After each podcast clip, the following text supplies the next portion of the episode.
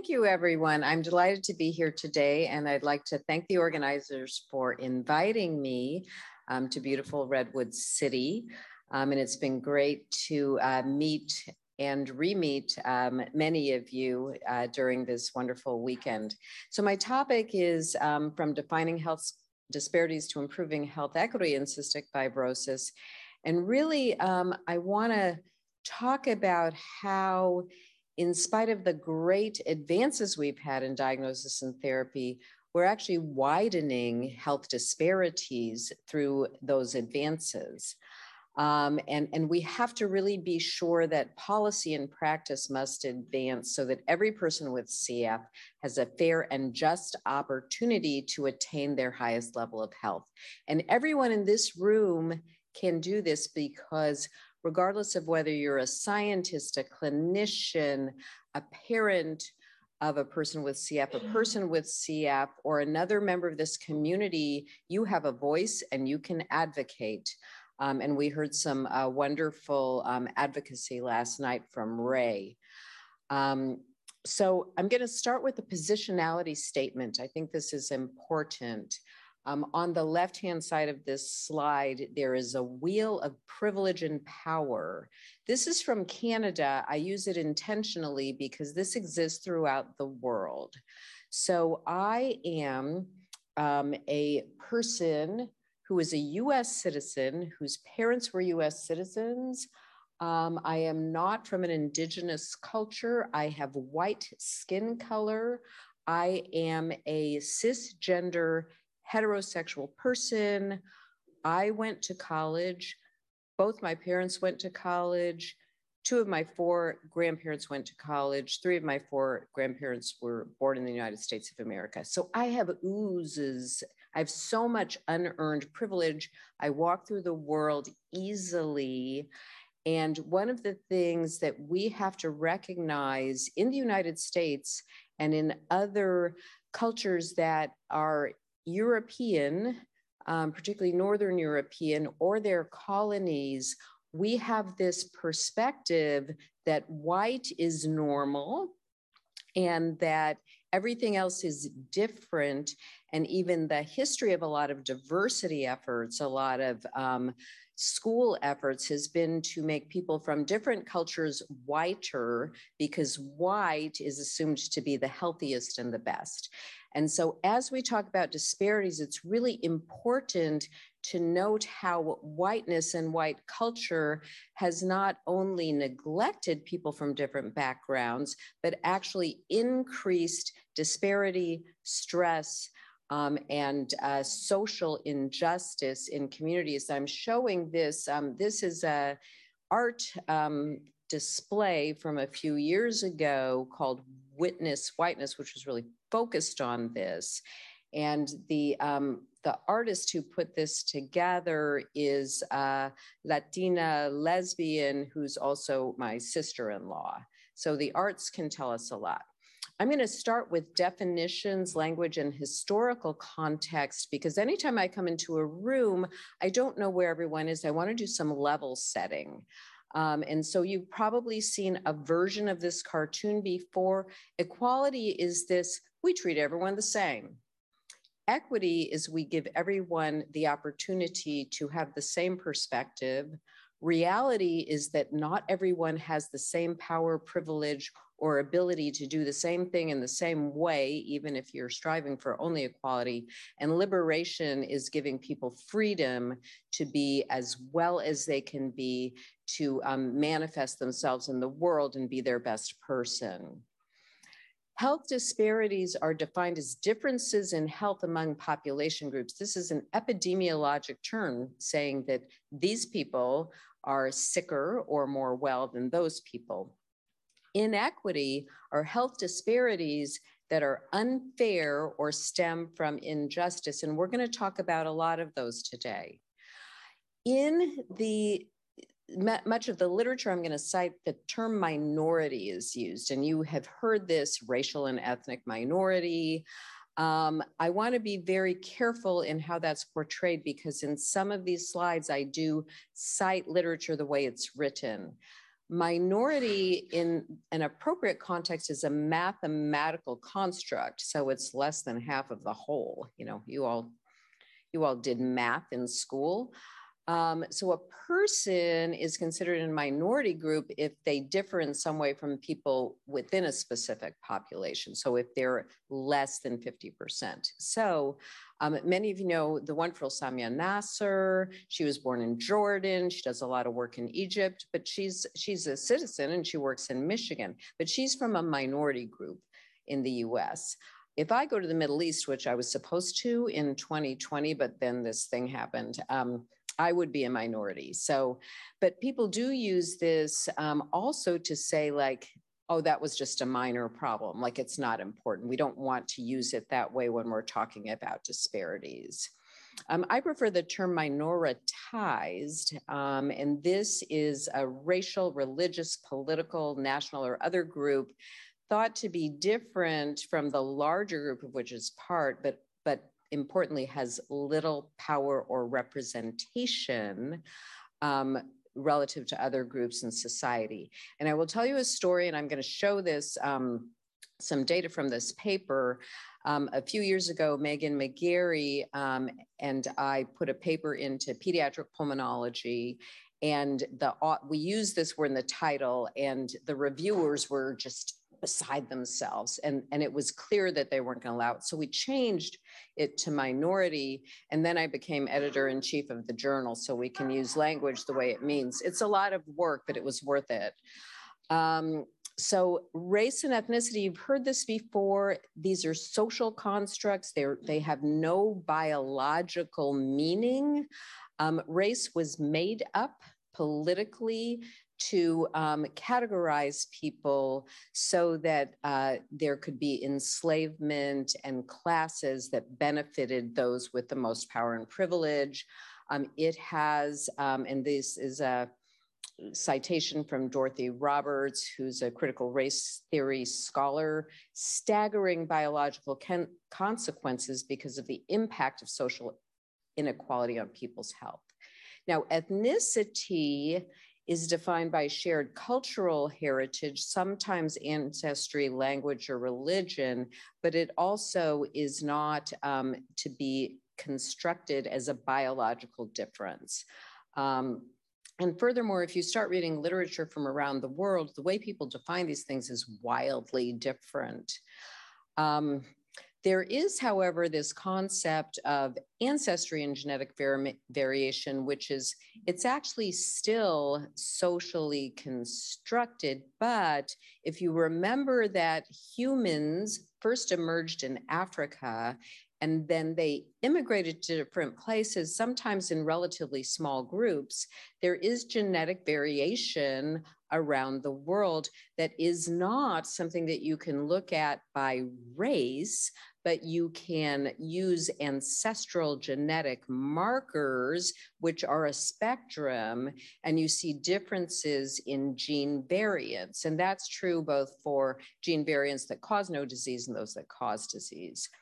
So, um, if you look at this map of the world, um, it gives higher to lower prevalences of cystic fibrosis, um, but you have to recognize that all of these areas in gray, nobody knows. Um, there's usually no sweat testing available. Many of these are low and middle income countries where public health dollars go into sanitation, vaccinations, and there's not a large healthcare system. So we don't actually know this, um, but uh, it's important in the context of some of the information that I'm going to present. Um, Another big controversy is how and why to use concepts of race and ethnicity in research at all. And so years ago, the Institute of Medicine, which is now the National Academy of Medicine, uh, recommended collecting race and ethnicity to identify needed improvements in healthcare. Think about that as we go along. Um, and, and, it measures representation in research too, which crosses, you know, cultures, and there are some genetics that get in there, but not because race is genetic. So um, that is the standard in the United States that's actually being more enforced, particularly in, for example, FDA clinical trials. But in some countries, it's actually forbidden to collect these data. So when we do international clinical trials in cystic fibrosis, we have missing data because of the country law. Um, it's also important to note the long history of race-based medicine and abuse of people in the healthcare system in medicine, um, particularly in the United States. So um, these are some quotes from Dorothy Roberts again, um, that uh, medical students have been taught to take the patient's race into account. So think about what Ray said last night. Think about people who've been told it's not very likely because you're Black you know, or because you're South Asian. So much of this goes on. It's in current clinical practice. Um, and there was a study done uh, just a couple years ago where medical students actually, a, a, high proportion of them believe that Black people have thicker skin and don't feel pain as easily. Um, this is still in the parlance of medicine as it's practiced today, and it's false and it's wrong. Um, and, and most Americans believe that some version of a biological concept of race is true. Um, Harriet Washington wrote this book called, called Medical Apartheid, um, which is the uh, very bleak, disturbing history of how Black people, particularly but not exclusively enslaved Black people, um, were subject to atrocities um, in the name of medical research. And I think everyone in the room is familiar with the Tuskegee study of syphilis, in which men with syphilis were not treated as a natural history study and underwent all kinds of procedures, being told that there was treatment. And even when penicillin became available for that treatment, the natural history study continued.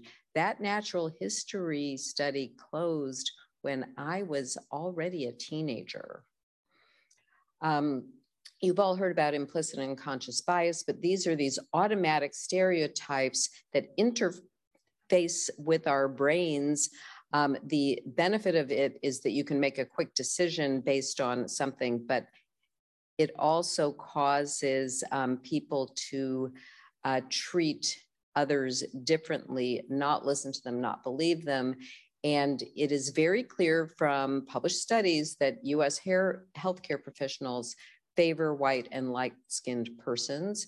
Um, and that this has adverse effects on patient provider information interactions, treatment decisions, adherence, and patient health outcomes. These are not old papers, by the way. Um, uh, you may know, and you may not know, about the long history of race adjustment of pulmonary function. Um, and so this was something that justified enslavement of Black people in the United States because it was good for them to do manual labor because their lung function was lower. What makes your lung function lower? Poor nutrition, um, poor air quality, um, so uh, exposure has more to do it with genetics. Um, so what this means is that if you had a black person and a white person with their lung function measured, the black person's lung function will look higher. That in cystic fibrosis could affect if you're eligible for a modulator trial, if you're eligible for a transplant. Um, now, in 2014, um, this was written in an elegant book, uh, Breathing Race into the Machine, about this history of spirometry and how it was used and abused. And, and that was a few years after one of my colleagues published this paper in the New England Journal of Medicine that showed that race is a terrible predictor of pulmonary function. And um, that if you look at ancestral genetic markers and their distribution, that's much better. So, you know, you're, you're a little like your parents. Um, so, so that makes sense. Um, and uh, the American Thoracic Society published an official statement um, showing, recommending that this not be used. You know how long that took? That was a couple of months ago. So we've had a lot of information that has continued to be applied to clinical practice, even though there's clear evidence that it, it causes inequities. Um, I won't go into this in great detail, but um, not surprisingly, there is very good science that states that just being exposed to racism or experiencing racism has strong effects on your general health. Um, and these are not moderated by age, sex, birthplace, or education level. Um, children just seeing other people being treated um, with racist behavior also have negative health effects. So let's move now um, to health disparities in people with CF from racial and ethnic minority groups. I'm using that demographically. So um, this is this has always been important, but we need to recognize that the U.S. population is becoming more diverse. So if you look at the proportion of people in various, um, these are census-based race and ethnicity categories, which themselves are wrong, but it's all we have to use. Um, we see that um, there is a large growth in populations and this, this big white, um, I'm sorry, this big blue uh, bar is white, not Hispanic people. Um, and then we see this in cystic fibrosis. So this large study of newborn screening that I've been conducting with many collaborators, um, we found that about 7% of infants born in the United States between 2010 and 2018 who had cystic fibrosis were Black. If you look at the data in the registry, it's more like 3 4%, um, 13% Hispanic. These are not mutually exclusive. So um, the, the, this is who has cystic fibrosis. And you see that there is um, a major difference between the CFTR mutation classes um, with 33% of infants from minoritized groups being in an unclassified using um, these criteria group. And that represents many more uh, rare variants. Um, so that will become important shortly. We've known for years that there's increased mortality in minoritized people with cystic fibrosis. Um, Hispanic people with CF have an 85% increased risk of death, and Black uh, people with CF 48% compared to non Hispanic white people with CF. Notice how that's like a reference group in this paper, as much of this research is. Hispanic people with CF have a mean age at death um, that's almost six years earlier than non Hispanic white people. And in California, only 75% of Hispanic people with CF survived 18 years after diagnosis compared to over 90% in non-Hispanic white people. These are pre-newborn screening era data.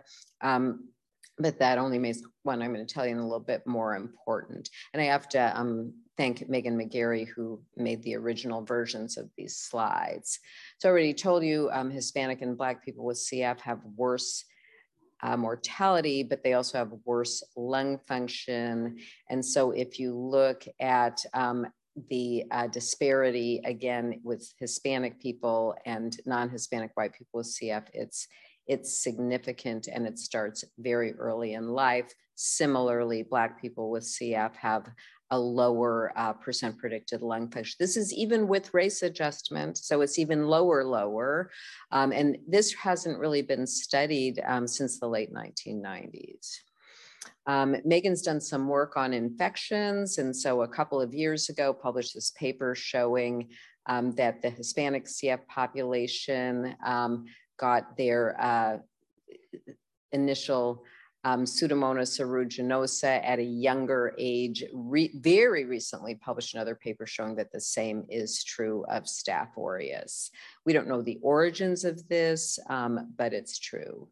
So why does this happen? Um, particularly uh, in Hispanic people with CF, um, they have a higher body mass index, that should make you healthier. They have more pancreatic sufficiency, so milder CFTR variants.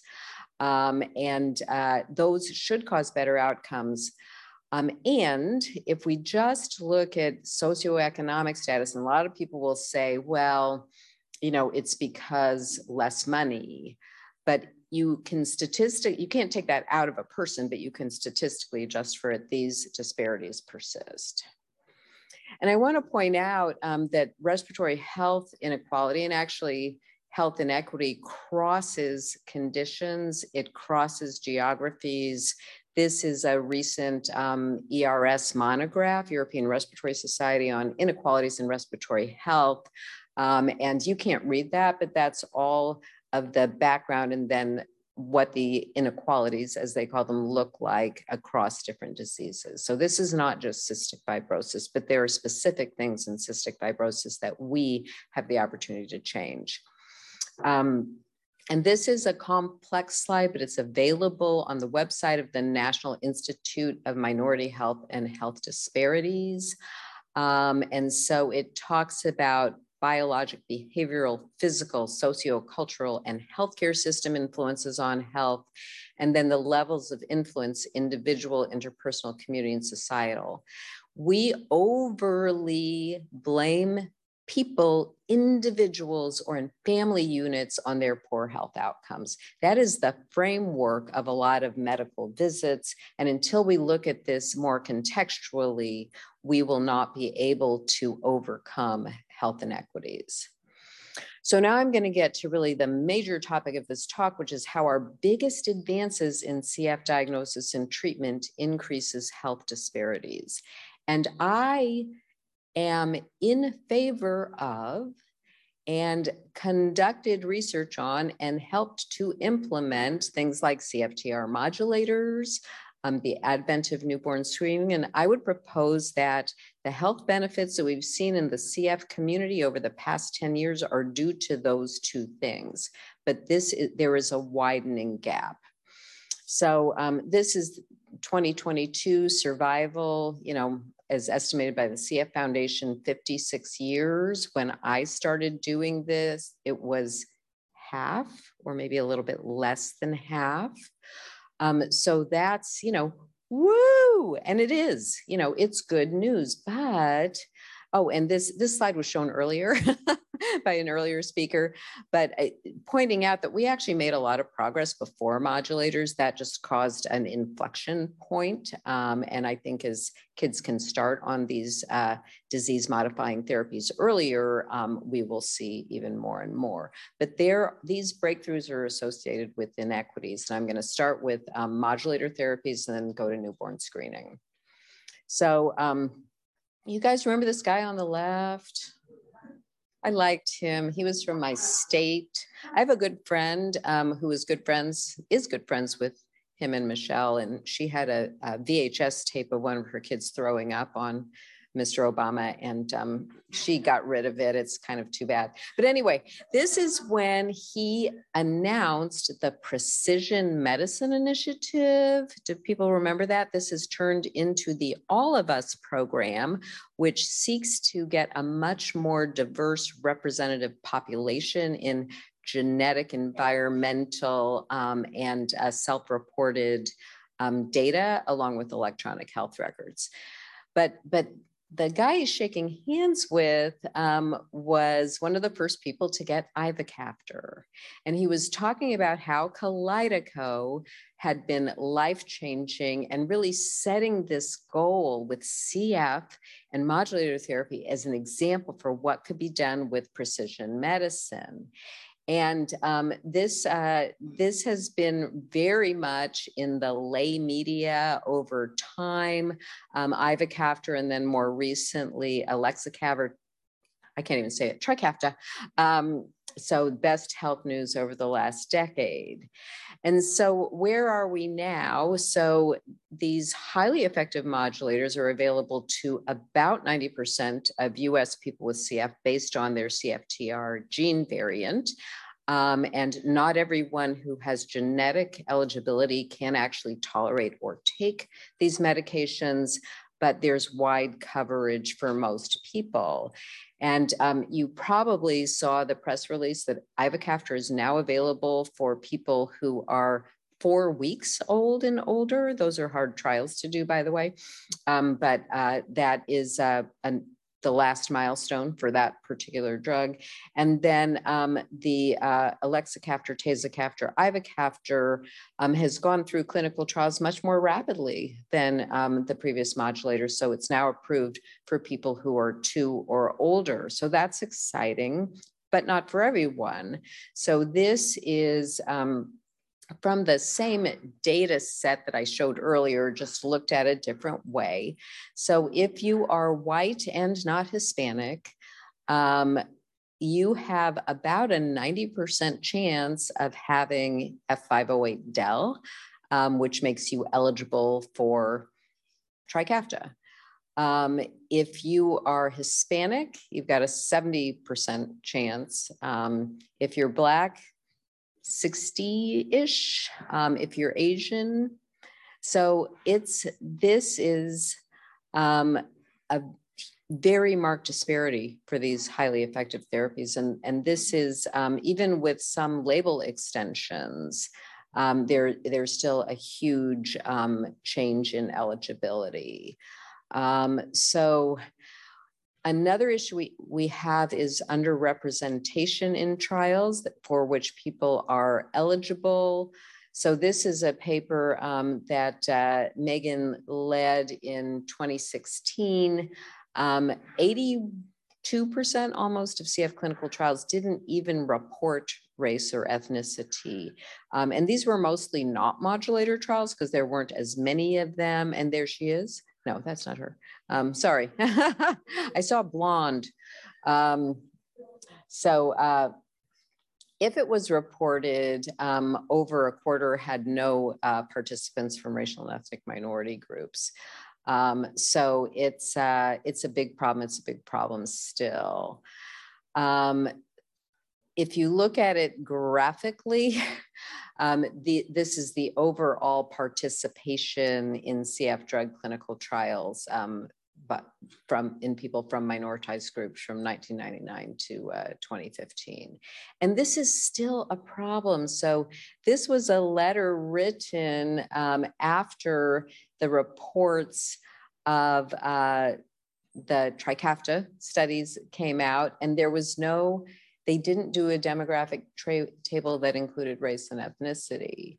So um, this was a letter to the editor um, and then they responded, you know, first of all, they agreed and they did publish um, the distribution, but um, this is a really convoluted explanation the prevalence of this mutation among people with cystic fibrosis is only 15 to 25% in North Africa and Turkey, but about 75% in Northern Europe. Well, first of all, these studies were not done in North Africa and Turkey.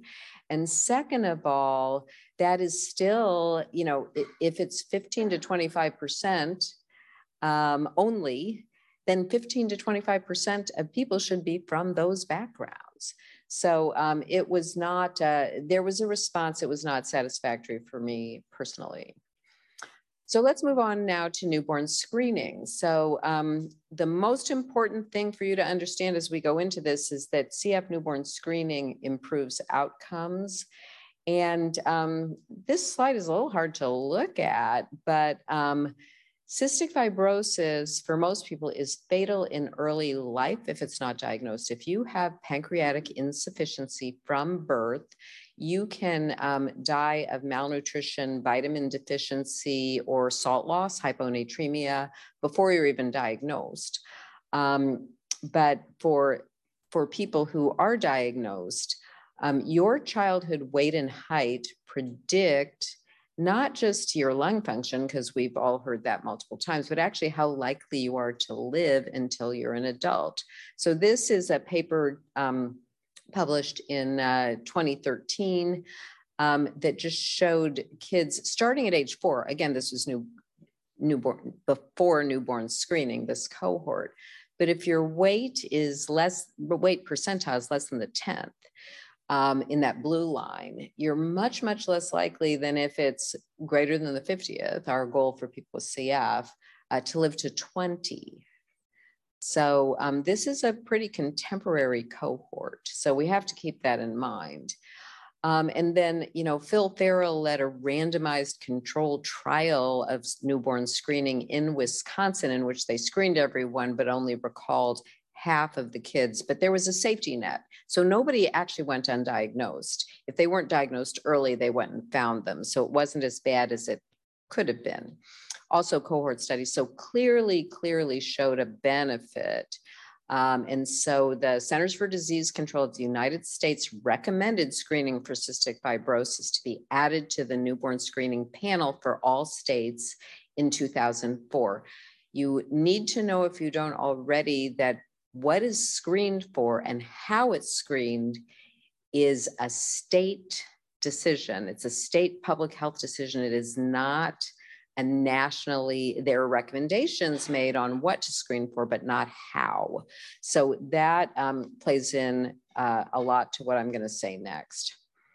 Um, this is a slide, it's, it's a little bit pale, but this, uh, Margaret Rosenfeld led this study and it got quite a bit of press because it actually shows that um, newborn screening is working the way we would expect it to. So if you look at these blue bars, that's a cohort of people before newborn screening, and then the yellow are after, and this is all age adjusted. So from early life, you've got better um, weight, you've got better height, and you've got better pulmonary function. Um, and you'll note on this bottom panel, if you look at that graph and the colors aren't projecting all that well, but um, the lung function is actually about the same. Um, when it's first measured in the early years of life, but then the newborn screening group is better than the um, not screened group. And this is because you have lung disease that's silent, that doesn't play out in your lung function until later. Um, but, uh, but very strong data. So again, woohoo, it's working, but we've got problems. So um, in the newborn screening guidelines, we um, it is recommended that everybody is seen in the first month of life by 28 days ideally. We split these data up a little bit differently. So what you see is in the dark blue here you know most kids born between 2010 and 2018 that's 2010 i should have mentioned is the year that every state finally did newborn screening. Um, so it took a while for everyone to get on board and get their programs. Um, organized. But so most did, but look at that very long tail and how many kids are diagnosed after 30 days, 40 days, 60 days, and even on into the uh, first two years of life. So many kids are not benefiting. Um, now, if you look at the distribution of uh, when someone is first seen for testing or clinical evaluation or both after, uh, well, I can't say after positive newborn screen because the way the registry is set up, there's a little fuzziness. But since we started newborn screening, um, kids who are not Hispanic and white are seen at a median age of less than 20 days, there's a shift over um, for kids from minoritized groups. But what's really important is the curve. Um, let me see if I can get this pointer to work. Yeah. So this is, you see that this peak is way lower than that peak and that there's this big curve over here. So some of these kids are being seen for the first time at a CF center when they are much, much older than they should be to get the full benefit of newborn screening.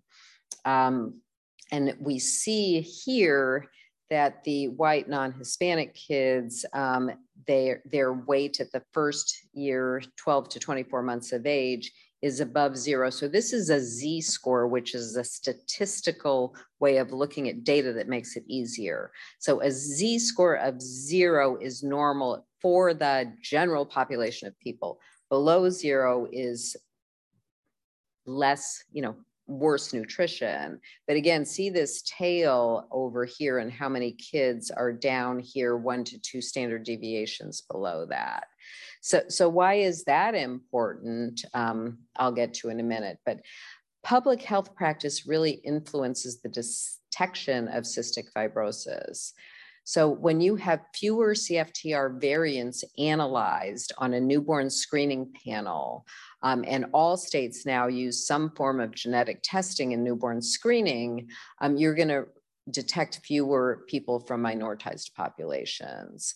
So um, this is a study that Meghan again led um, where we looked at all the people in the CF registry by their reported race and ethnicity. And then we looked at all the different genetic panels that are used by US states. And we looked at um, the number, and this, this is just two of them. One is the one that's the lowest number that's often used, the American College of Medical Genetics 23 panel, which we know is based on people with European ancestry. Um, and then the Illumina 139 sounds like a lot of variants, right? But even with these, you're going to miss a lot of babies, and particularly um, Black and Asian babies, but also a lot of Hispanic babies with CF. This little map up here shows the panel number. So all these states with the um, dark, darkest uh, color filled in solid um, are testing for at least 139. Um, there are a couple of states um, that this is showing up differently here too. I don't know what's going on with the color scheme, but um, until recently there were two. Now there is one state that only tests for F508 del. I showed you the data. That state is Mississippi. They have one of the largest uh, percentage of Black people in the state of Mississippi in the United States. They only test for that gene variant.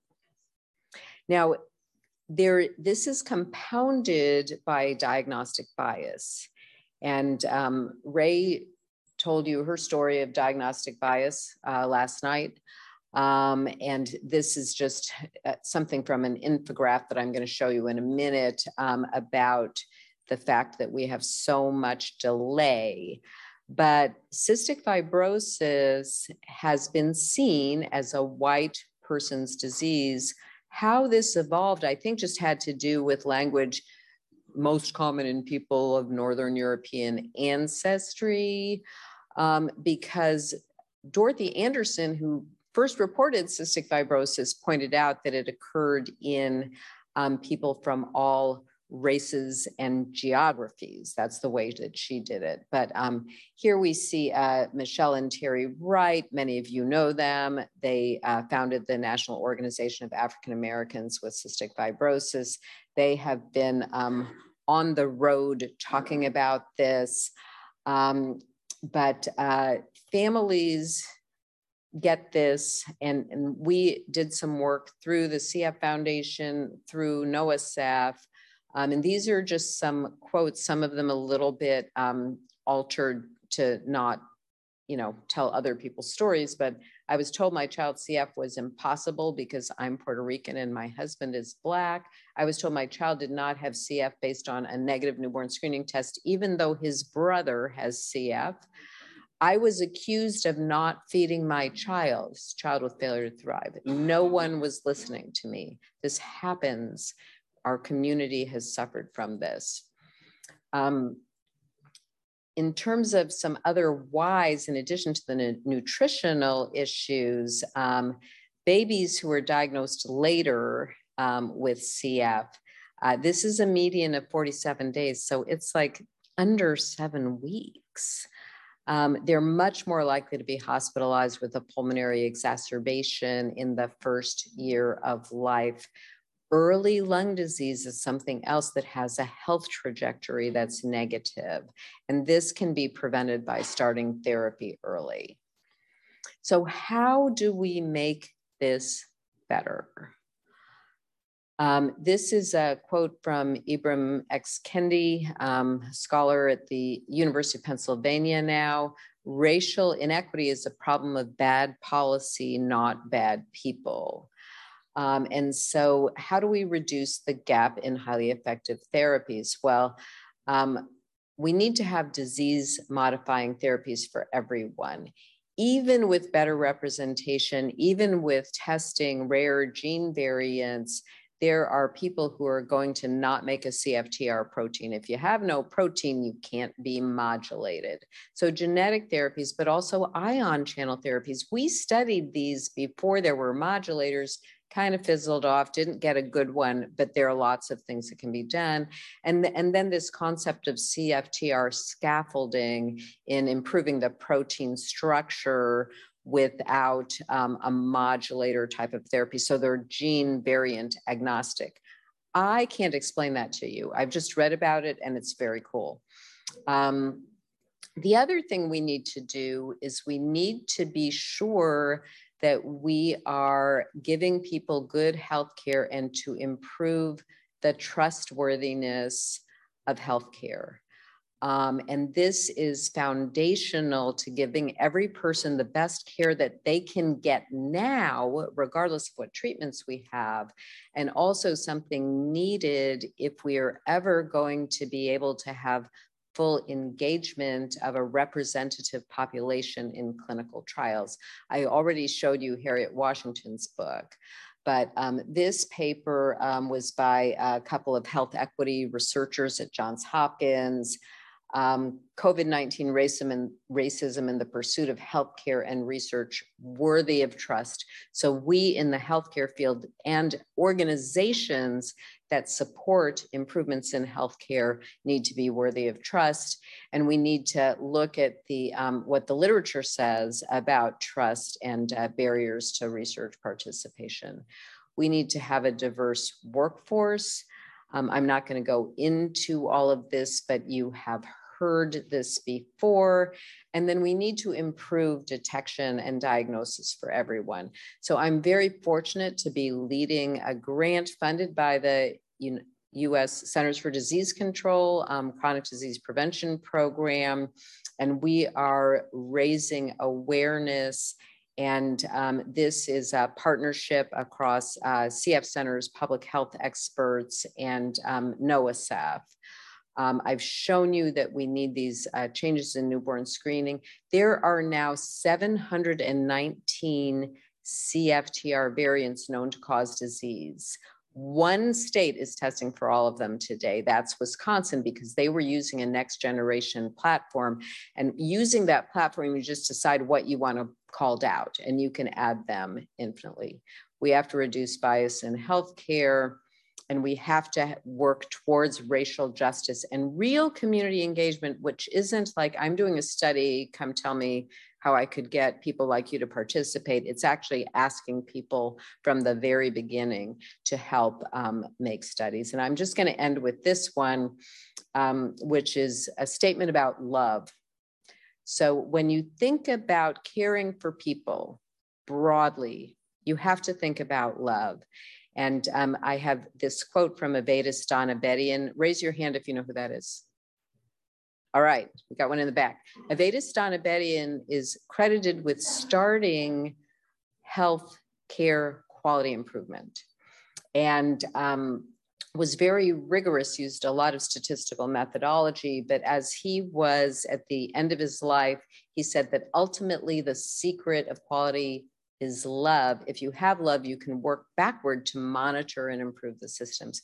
We need more love in our community. And then I'll, I'll wrap it up with uh, Bell Hooks, who was a scholar. She died a couple of years ago. You should read her works. The moment we choose to love, we begin to move against domination. We begin to move towards freedom and we act in ways that liberate ourselves and others. So take that away that we need to practice medicine, interact with each other, and conduct our research with love. These are my many collaborators and funders. Thank you very much for your attention.